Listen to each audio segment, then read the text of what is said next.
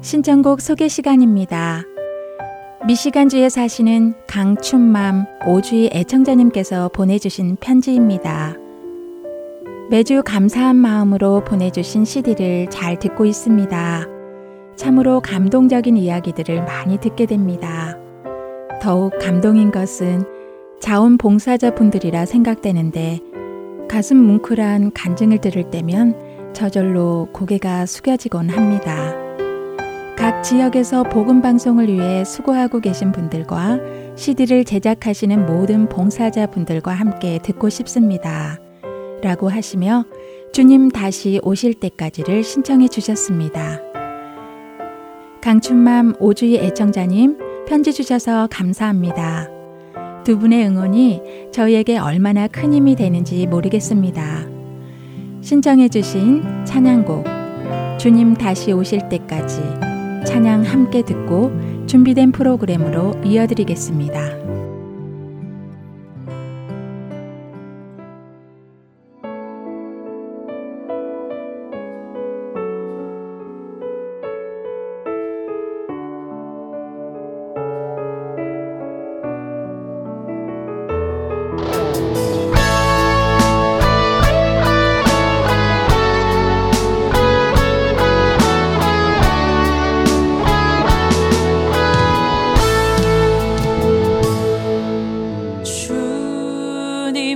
다시 오실 때까지 나는 이 길을 가리라. 좁은 문 좁은 길 나의 십자가 지고 나의 가는 나는 주님을 보리라. 영광에 내 주님 나를 맞아 주시리.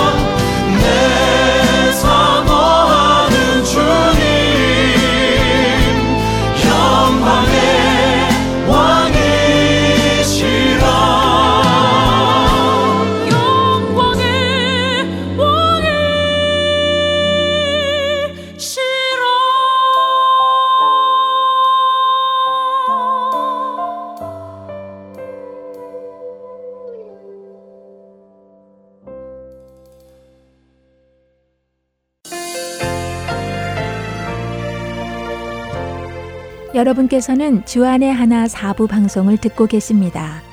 주안의 하나 사부에서는 지난 방송들 중에서 신앙에 도움이 될 만한 프로그램을 모아서 다시 방송해 드리고 있습니다. 이번 시즌에는 2014년에 방송된 너희는 이렇게 기도하라와 2016년에 방송된 선지자 이야기, 그리고 2017년에 방송된 내 주를 가까이가 준비되어 있습니다. 바로 이어서 너희는 이렇게 기도하라 함께 하시겠습니다.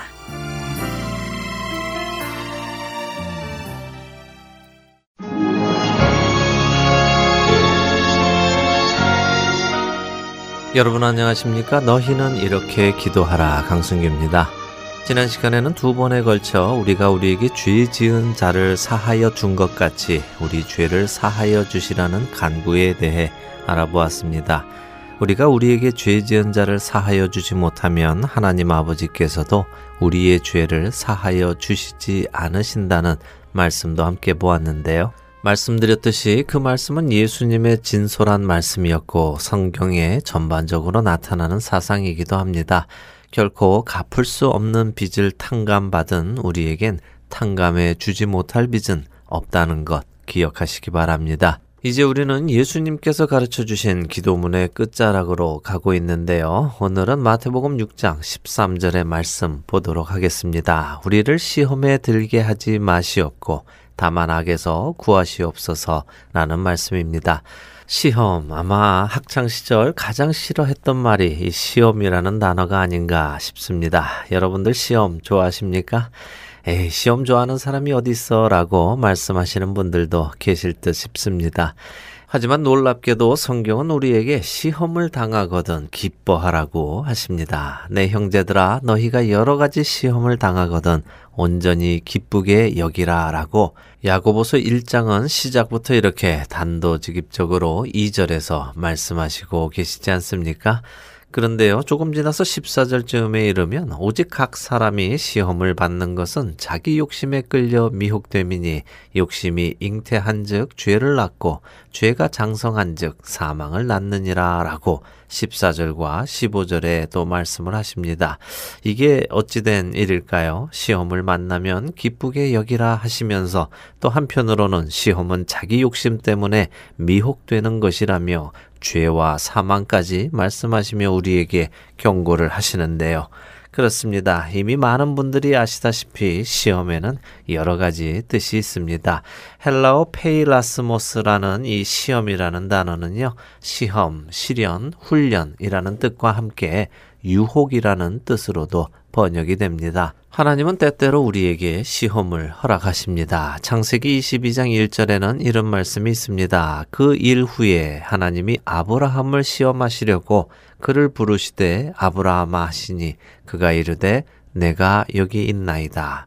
하나님께서 아브라함을 시험하시려고 부르셨다고 표현되어 있습니다. 여기서의 시험은 무슨 의미일까요? 유혹일까요? 시련일까요? 시험일까요? 아니면 훈련일까요? 영어로 하면 각각 temptation, trial, test, training이라고 할 수 있겠지요. 여기서 하나님의 시험이 어떤 의미인지 알아보기 위해서는 우리는 창세기의 그 일 후에로 시작하는 이 말씀이 어떤 일 후인지 알아보아야 할 것입니다. 그럼 그 앞에는 무슨 일이 일어났을까요? 그 앞에는 하나님께서 100세 노년의 나이가 된 아브라함에게 이삭이라는 약속의 아들을 허락하셨습니다. 아브라함만 100세가 아니라 사라 역시 90세의 나이지요. 아브라함은 불가능한 일을 행하신 하나님을 경험하였습니다. 그리고 약속하신 것을 지키시는 하나님을 경험하였지요. 여기서 더 나아가 당시 블레셋의 왕이었던 아비멜렉과 그의 군대 장관 비골이 아브라함을 찾아와서 네가 무슨 일을 하든지 하나님이 너와 함께 계시도다라고 평화롭게 지내자고 이야기를 합니다. 이는 참 놀라운 일인데요. 강한 사람들이 오히려 약한 자를 찾아와 평화 조약을 맺어달라고 하는 것이기에 그렇습니다. 세상의 이치와 정반대인 것이지요. 세상의 이치는 약한 자가 조공을 들고 강한 자를 찾아가서 평화를 맺자고 부탁해야 하는 것 아닙니까? 바로 이 사실에서 아브라함은 자기와 함께 하시는 하나님의 능력과 위대하심과 강함을 경험하게 됩니다. 이렇게 불가능한 것을 가능하게 하시고 무엇이든지 할 수 있는 능력과 강함을 가지신 그분께서 약속한 것을 꼭 지키시는 분이시라는 것까지 다 경험한 아브라함. 바로 그 아브라함을 하나님께서는 이제 시험하시고자 하시는 것이지요. 그 시험은 무엇이겠습니까? 죄를 짓도록 유혹하는 것입니까? 혹은 믿음을 더하게 하기 위해 시련이나 훈련을 시키시는 것입니까? 아니면 하나님을 향한 그의 믿음이 어느 만큼인지 알고 싶어 테스트 해 보시는 것이겠습니까? 당연히 그의 믿음의 분량을 보고 싶어 테스트 하시는 것이지요. 그렇습니다. 그렇게 하나님께서 우리의 삶에 나타나시고 자신을 보여주시고 경험하신 후에 우리의 믿음의 분량을 보시기 위해 시험과 시련을 보내주실 때 우리는 온전히 기뻐할 수 있는 것입니다. 왜냐하면 야고보의 말씀 그대로 우리 믿음의 시련이 인내를 만들어내기 때문이지요. 그리고 이 인내로 우리로 온전하고 구비하여 조금도 부족함이 없게 하려 함이라고 야고보서 1장 4절은 말씀하십니다. 하지만 하나님은 결코 우리를 죄에 빠지도록 유혹하시는 분은 아니십니다. 야고보서 1장 13절의 말씀처럼 그분은 악에게 시험을 받지도 아니하시고 진이 아무도 악하게 시험하시지도 아니하시는 분이시기에 그렇습니다. 이렇게 죄의 유혹에 빠지는 시험은 왜 온다고 야고보서가 말씀하십니까? 14절이지요. 오직 각 사람이 시험을 받는 것은 자기 욕심에 끌려 미혹됨이니 맞습니다. 사람이 죄의 유혹에 빠지는 이유는 하나님께서 유혹해서 빠지는 것이 아니라 자기 자신의 욕심에 이끌려서 스스로 미혹되기에 그렇다는 것입니다. 그렇다면 예수님께서 우리에게 가르치시는 기도 중에 우리를 시험에 들게 하지 마시옵고는 어떤 시험을 말씀하시는 것이겠습니까? 이것은 아주 중요한 것인데요. 여러분은 무엇이라고 말씀하시겠습니까? 아, 그야 당연히 유혹이라는 의미의 시험이지라고 하시겠습니까? 만일 그렇게 대답하신다면 여러분은 하나님께서 여러분을 유혹하는 시험에 들게 하시는 분이시라고 말씀하시는 것이나 마찬가지입니다. 하지만 그것은 우리가 방금 살펴보았듯이 하나님은 그런 분이 아니시지요. 그렇다면 믿음의 분량을 알 수 있는 테스트로서의 시험일까요? 그렇게 대답한다면 하나님께 내 믿음의 분량을 알려고 하지 마세요 라고 하는 것과 마찬가지가 될 것입니다. 그럼 도대체 무슨 말이냐라고 답답해 하실지도 모르겠습니다. 그래서 많은 학자들은 이 뜻이 하나님께 우리를 시험에 들게 하지 말아달라고 구하는 것이 아니라 하나님께 우리를 사단에 의하여 시험에 빠지지 않게 해 주시옵소서라고 구하는 것이라고 해석합니다. 그 의미가 가장 타당하겠지요. 하지만 그것보다 더 중요한 것은 이 기도의 본질적인 의미가 무엇이냐 하는 것입니다. 그것은 저는 이제 죄로 인해 실패하고 싶지 않습니다. 저는 더 이상 넘어지고 싶지 않습니다. 라는 의지를 담은 기도라는 것이지요. 그리스도로 인해 새 생명을 얻은 우리는 거룩함을 지켜 나가라는 성령의 음성을 들으며 발걸음을 내딛지만 여전히 육신의 정욕이 내 안에 살아서 나를 죄의 법 아래로 사로잡아 내리기에 날마다 자신의 정욕과 피나는 영적인 싸움을 하게 됩니다. 이 싸움에서 내가 지고 싶지 않다고 나는 더 이상 죄 안에 거하고 싶지 않다고 그렇기에 나를 날마다의 삶에서 붙들어 주시라고 간구하는 것입니다. 그렇기에 우리는 날마다의 삶에서 죄에 직면하게 될 때 이 기도문을 다시 외우며 그 시험을 이겨 나가야 하는 것입니다. 다시 한번 생각해 보십시오. 하나님께서 아브라함을 시험하기 위해 부르셨을 때 아브라함은 그 시험을 통과할 준비가 되어 있었습니다. 준비되어 있지 않은 아브라함을 하나님께서 시험하신 것이 아닙니다. 우리의 삶에도 하나님은 우리가 감당하지 못할 시험을 주시지 않습니다. 하나님께서 우리에게 어떠한 시험을 허락하실 때 그 이유는 우리가 그 시험을 반드시 이겨낼 수 있는 준비가 되어 있을 때이기 때문입니다. 사람이 감당할 시험 밖에는 너희가 당한 것이 없나니 오직 하나님은 미쁘사 너희가 감당하지 못할 시험 당함을 허락하지 아니하시고 시험 당할 즈음에 또한 피할 길을 내사 너희로 능히 감당하게 하시느니라. 고린도전서 10장 13절에 약속의 말씀이십니다. 하나님께서는 우리의 믿음을 성장시키기 위해 훈련도 시키시고 시련도 주십니다. 또 그렇게 성장한 믿음을 테스트 하시기도 합니다. 고린도전서의 이 말씀처럼 우리가 감당하지 못할 시험은 없습니다. 우리는 넉넉히 능히 감당할 수 있습니다. 하지만 넘어질 때도 있습니다. 그때는 언제입니까? 그때는 바로 내가 내 욕심을 따라 행동했을 때입니다. 그렇다면 우리는 어떻게 해야 하겠습니까? 너무도 간단하지요. 나의 욕심을 따라 행하는 것이 아니라 내 안에 계시는 성령의 음성에 따라 순종하며 행동해야 하는 것입니다. 그렇기에 날마다의 삶에서 하나님 아버지께 아버지, 저는 더 이상 죄를 짓고 싶지 않습니다. 저를 시험에 들게 하지 마시옵고 다만 악에서 구하시옵소서라고 기도해야 하는 것입니다. 시험이 여러분 앞에 있습니까? 여러분은 어떻게 그 시험을 치루어야 할지 분명히 알고 계십니다. 그것을 몰라서 실패하는 사람은 없습니다. 자신의 욕심을 따르기에 실패할 뿐입니다. 아버지께 기도하십시오. 저를 시험에 들게 하지 마시옵고 다만 악에서 구하시옵소서라고 말입니다. 너희는 이렇게 기도하라. 마치겠습니다.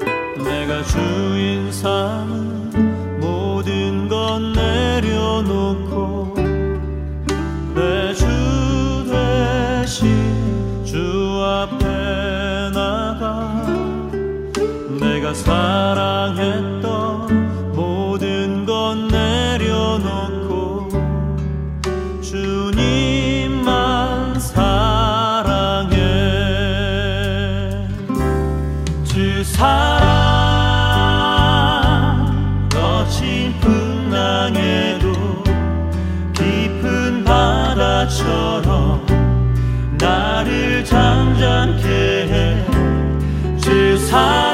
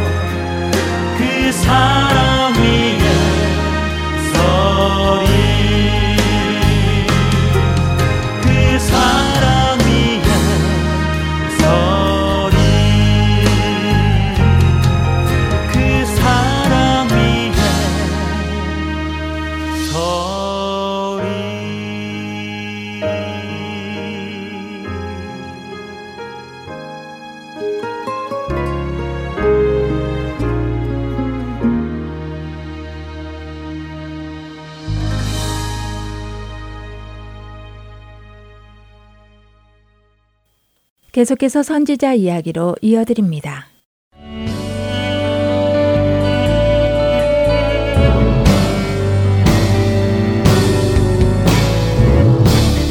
시청자 여러분 안녕하세요. 선지자 이야기 진행의 민경훈입니다. 안녕하세요. 최소영입니다. 선지자 이야기는 구약 성경에 나온 선지서들과 그 선지서들을 쓴 선지자들을 통해 하나님을 알아가는 시간입니다.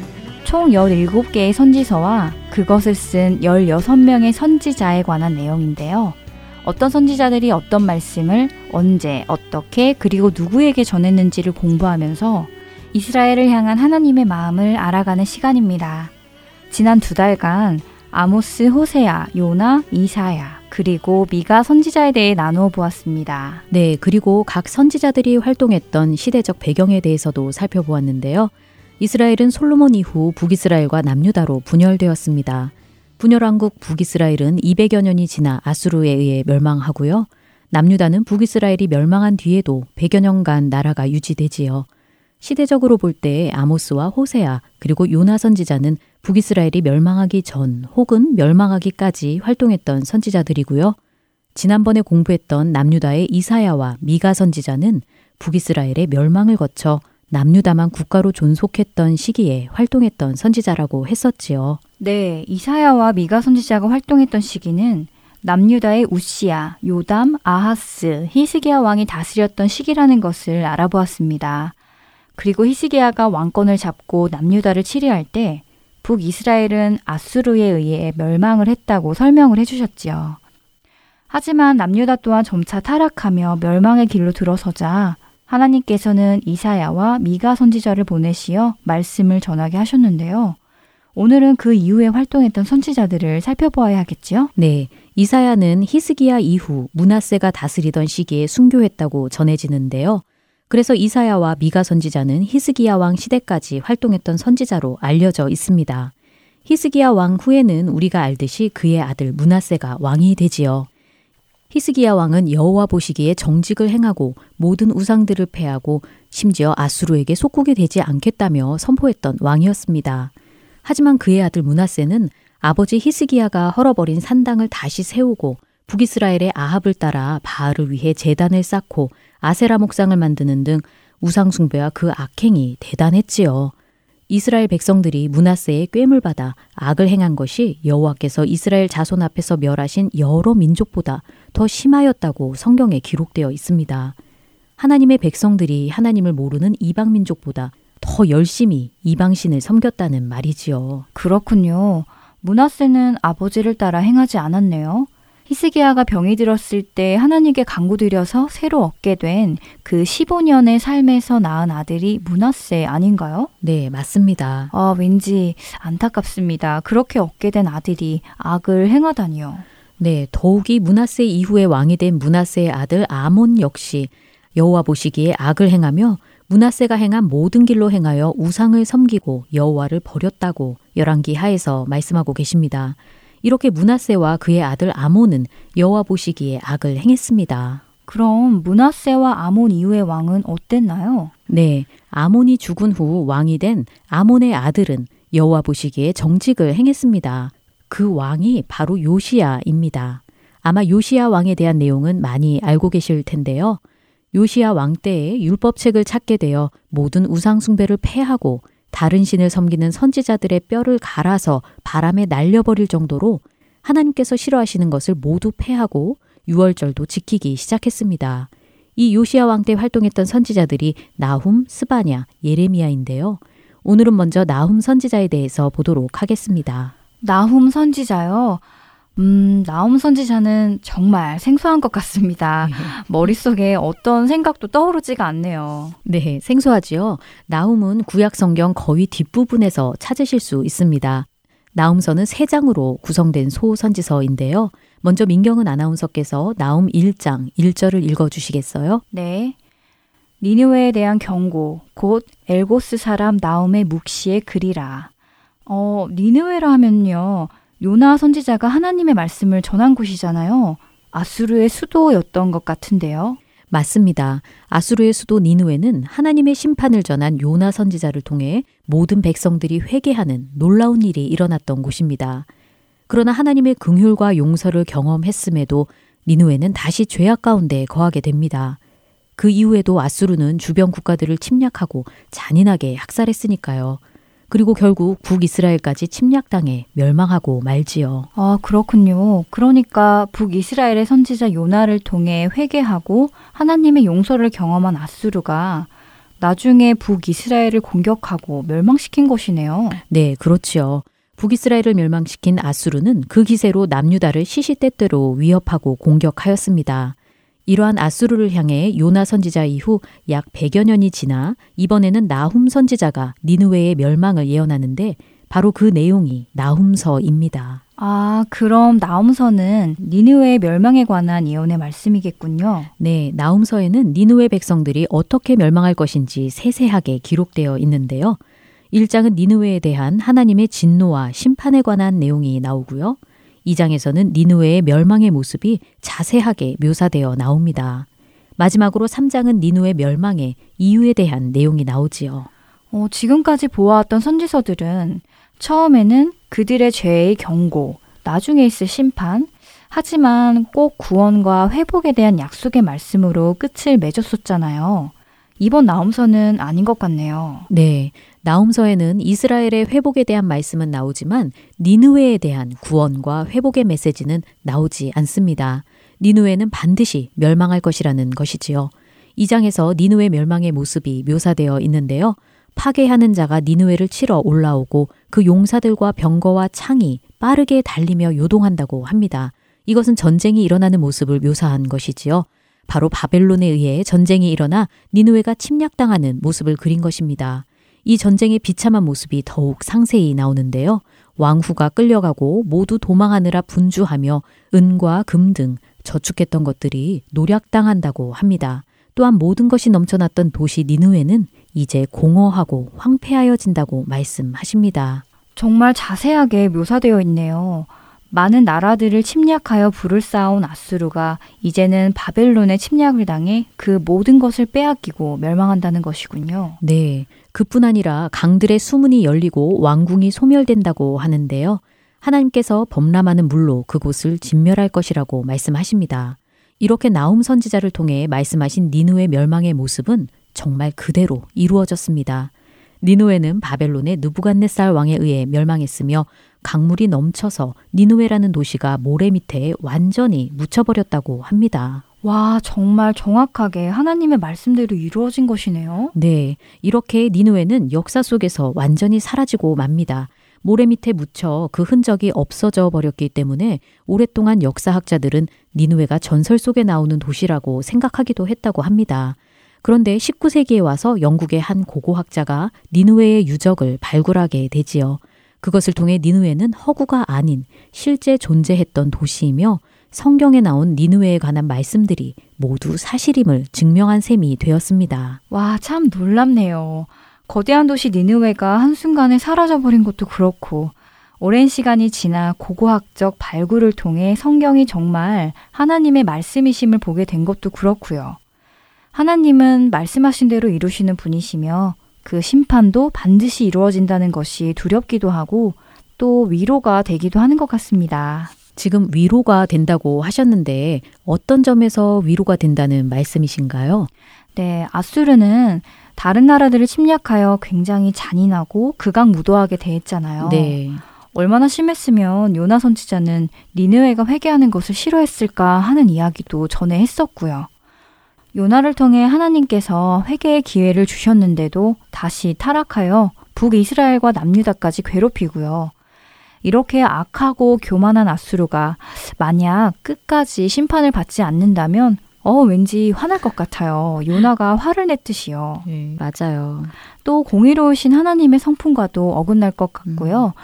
그런데 하나님의 말씀대로 그 심판이 이루어진 것을 보면서 아, 하나님은 악한 자를 반드시 심판하시는구나 하고 위로가 된다는 뜻이었습니다. 네, 나움서를 통해 지금 민경은 아나운서가 위로를 느끼셨듯이 하나님께서는 나움 선지자의 메시지를 통해 이스라엘을 위로하셨습니다. 재미있게도 나움 선지자의 이름의 뜻이 바로 위로인데요. 남유다 백성들에게 위협적인 존재인 아수르가 멸망할 것이라는 하나님의 말씀은 이스라엘 백성들에게 위로가 되었을 것입니다. 나훔이라는 이름의 뜻이 위로라고요? 와, 정말 재밌네요. 선지자의 이름 하나까지도 다 연관을 지어서 일하시는 하나님의 치밀하심이라고나 할까요? 완전하심이라고나 할까요? 이런 것이 느껴집니다. 네, 그렇지요. 그리고 나움서 1장 12절에서 하나님은 이스라엘에게 그들이 비록 강하고 많을지라도 반드시 멸절을 당하리니 그가 없어지리라. 내가 전에는 너를 괴롭혔으나 다시는 너를 괴롭히지 아니할 것이라 하고 말씀하십니다. 니느웨의 아수르가 강대하게 보일지라도 반드시 멸망하여 없어질 것이라는 하나님의 말씀이군요. 네. 하나님께서는 그의 백성 이스라엘의 죄에 대하여 아수르를 몽둥이로 사용하여 치셨습니다. 그러나 아수르를 사용하신 이유는 아수르가 의로와서 그런 것은 아니었지요. 아수르의 죄에 대하여 하나님은 심판하십니다. 그들의 죄가 무엇인지 나움 선지자를 통해 말씀하시는데요. 1장 2절에 보면 그들은 하나님을 거스르고 대적하였다고 하십니다. 또한 3장에서는 니느웨를 피의 성이라고 부르시며 그 안에는 거짓과 포악과 탈취가 가득하다고 하십니다. 다른 나라 백성들을 사륙하고 약탈한 것을 말하는 것이지요.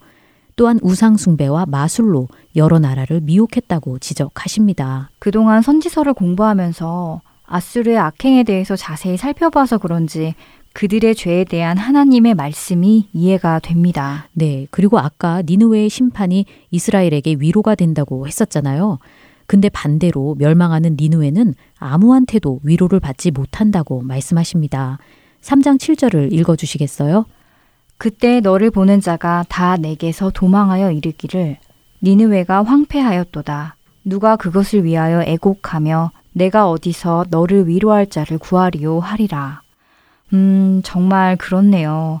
위로받는 이스라엘과 위로받지 못하는 니느웨가 참 대조적이라는 생각이 듭니다.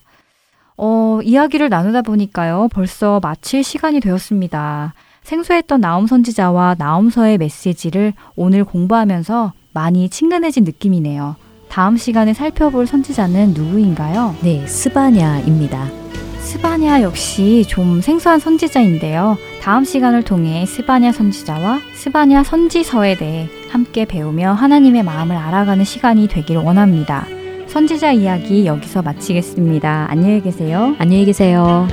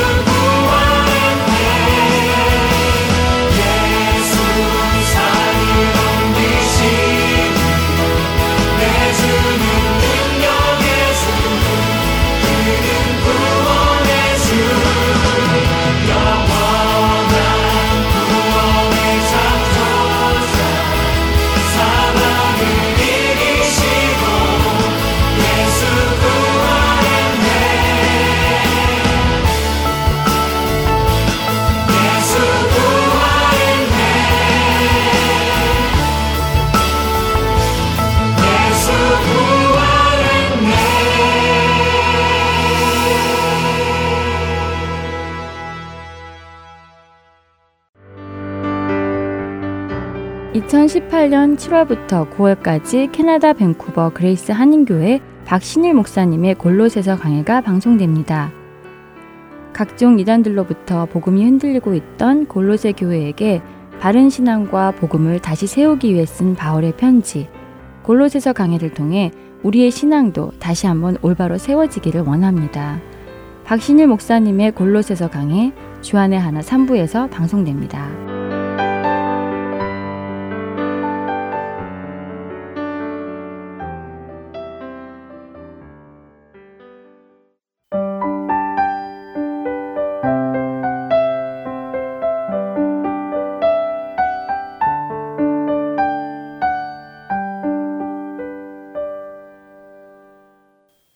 찬양의 가사를 생각해 보는 시간, 내 주를 가까이 들으시겠습니다.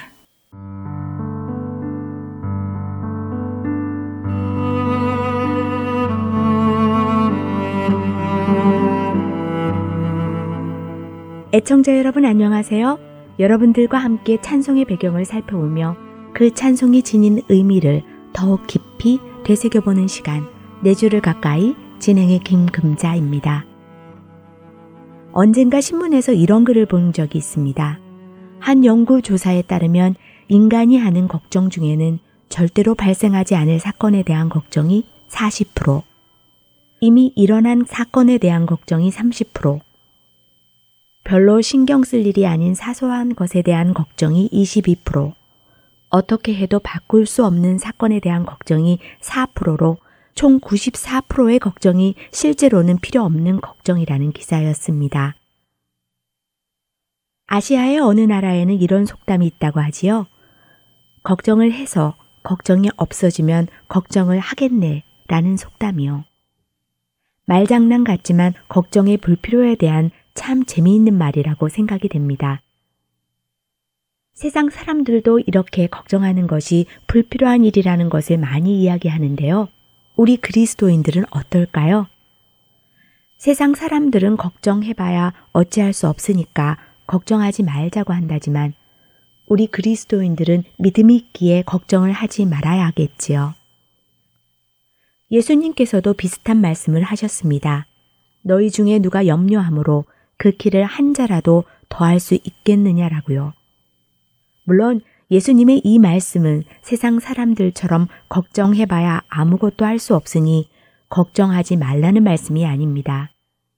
오히려 너희가 할 수 있는 일이 아니라 그 일은 내가 하는 일이니 너희는 나를 믿고 걱정하지 말라고 하시는 것이지요.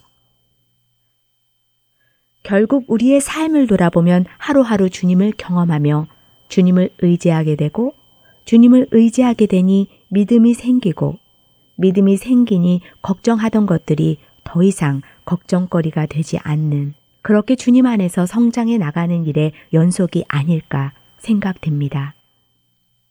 오늘 내네 주를 가까이는 바로 이와 관련된 찬송, 너 근심 걱정 말아라는 곡을 소개해 드리겠습니다. 먼저 찬송을 잠시 들어볼까요? 너 근심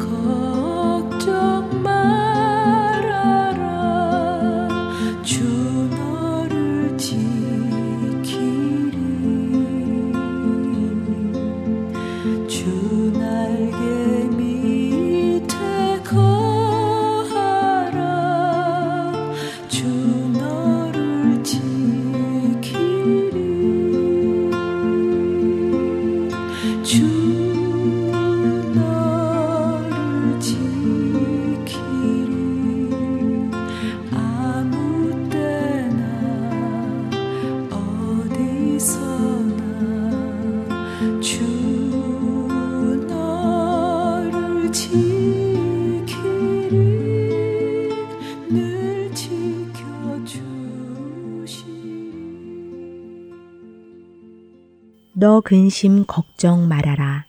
주 너를 지키리. 주 날개 밑에 거하라. 주 너를 지키리. 어려워 낙심될 때에도 주 너를 지키리. 위험한 일을 당할 때 주 너를 지키리. 주님이 지켜주실 것을 믿기에 걱정하지 말라고 우리에게 권면하는 이 곡은 월터 마틴 목사와 그 안에 시빌라 마틴 목사가 함께 만든 곡입니다. 이 부부는 어떤 상황을 보냈기에 이런 곡을 만들게 되었을까요? 드라마를 통해 만나보시겠습니다.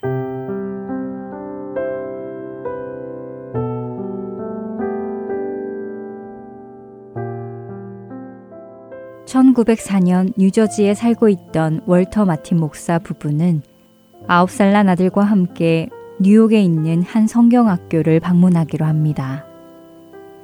아내의 건강이 그리 좋은 상태는 아니었지만 학교 교장인 데이비드를 도와 함께 찬송가집을 편찬하기로 했기에 방문을 취소할 수는 없었습니다. 결국 마틴 부부는 당분간 그 학교 주변의 집을 빌려 그곳에서 머물며 찬송가집 편찬 작업을 하게 되었지요. 그러나 안타깝게도 시간이 지날수록 마틴 부인의 병세는 악화되고 결국 몸져 눕게 됩니다. 월터 목사는 찬송가 편찬 작업을 중단하는 일이 있더라도 병상에 누워 있는 아내 곁에 자신이 있어 주어야겠다고 결심합니다. 그러던 중 월터 목사는 한 교회로부터 주일 예배 설교를 부탁받게 됩니다. 하지만 설교를 부탁받은 날, 아내의 몸이 좋지 않았습니다.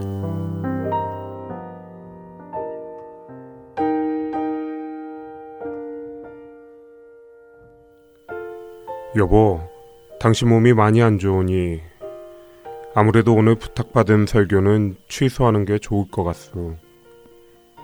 여보, 미안해요. 저 때문에. 아니요, 걱정 말아요. 설교도 중요하지만 지금은 내가 당신 곁에 있어주는 것이 더 도움이 될 것 같소. 내가 가서 사정을 이야기하고 설교를 취소하고 오도록 하겠소. 부탁받은 설교를 취소해야겠다고 상의를 하던 마틴 부부 곁에는 아홉 살 난 아들도 함께 있었습니다.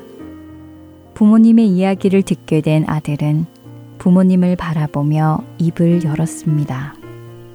아빠, 만일 하나님께서 아빠에게 설교하기 원하신다면 아빠가 가서 설교하시는 동안 하나님께서 엄마를 지켜주시지 않으실까요? 월터 목사는 아들의 말에 깜짝 놀라지 않을 수 없었습니다. 미처 깨닫지 못하고 있던 자신에게 아홉 살짜리 어린아들을 통해 하나님께서 말씀하고 계신다는 것을 깨달았습니다. 그 순간 그는 기도하기 시작합니다.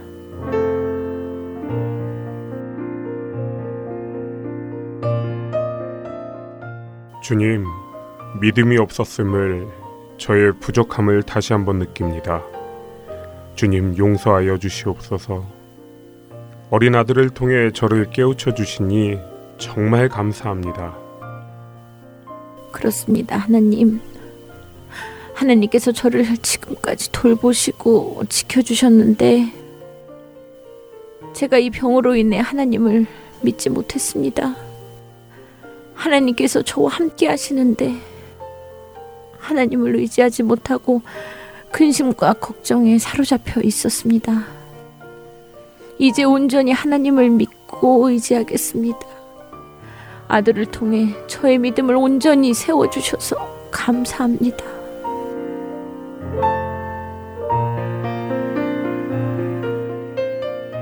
마틴 목사의 아내 역시 아들의 그 말을 들으며 하나님의 말씀하심을 깨닫고는 주님 앞에 기도를 드리게 됩니다. 기도 후 마틴 목사는 하나님께서 지켜주실 것을 믿으며 그날 자신에게 맡겨진 설교를 하기 위해 집을 나섭니다.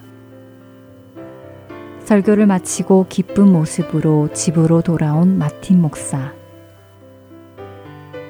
그에게 아내는 한 편의 시를 건네줍니다. 아니, 여보 이게 뭐요? 아픈 중에 시를 쓴 거요? 당신이 설교를 하러 간 동안 제 마음에 많은 감동이 왔어요. 주님을 믿지 못하고 있었던 우리의 모습도 부끄러웠고, 그런 우리를 아들을 통해 깨우쳐 주신 주님께 너무 감사했어요. 그래서 그 마음을 시로 써보았어요.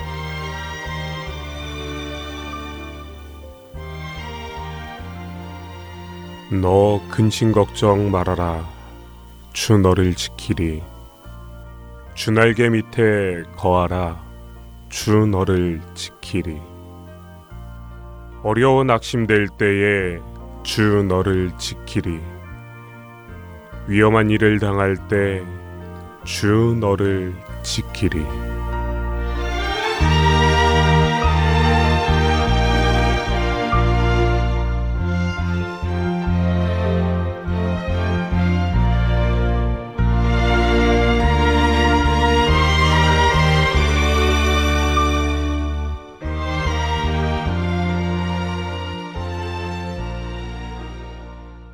아내의 시를 받아든 마틴 목사는 그 시를 가지고 피아노 앞에 앉습니다. 그리고는 그 시에 멜로디를 붙여 노래를 부릅니다. 그 곡이 바로 너 근심 걱정 말아라입니다. 마틴 부부는 처음에는 자신들의 걱정과 근심을 주님께 온전히 맡기지 못했습니다. 그러나 하나님께서는 그런 그들을 만지시며 그들이 온전히 하나님께 모든 걱정과 근심을 맡길 수 있는 믿음에까지 자라게 하셨습니다. 우리의 믿음이 자라는 데에는 그 시간이 필요하고 경험이 필요합니다. 그렇기에 포기하지 마시고 늘 그분을 찾으십시오. 그분을 경험하십시오. 그 속에서 우리의 믿음이 자랄 것입니다. 베드로 전서 5장 7절은 우리에게 말씀하십니다. 너희 염려를 다 주께 맡기라. 이는 그가 너희를 돌보심이라.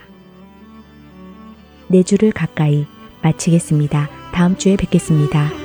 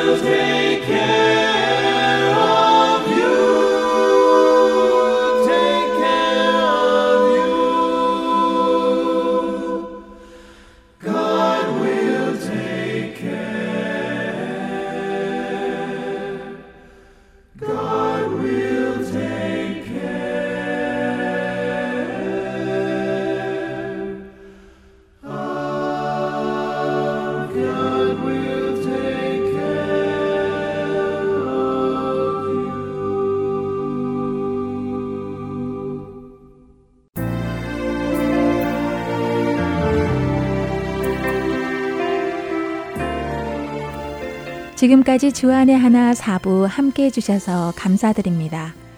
다른 지난 방송들을 더 듣고 싶으신 분들은 홈페이지 www.heartandseoul.org에서 특별 방송을 클릭하셔서 들으실 수 있습니다.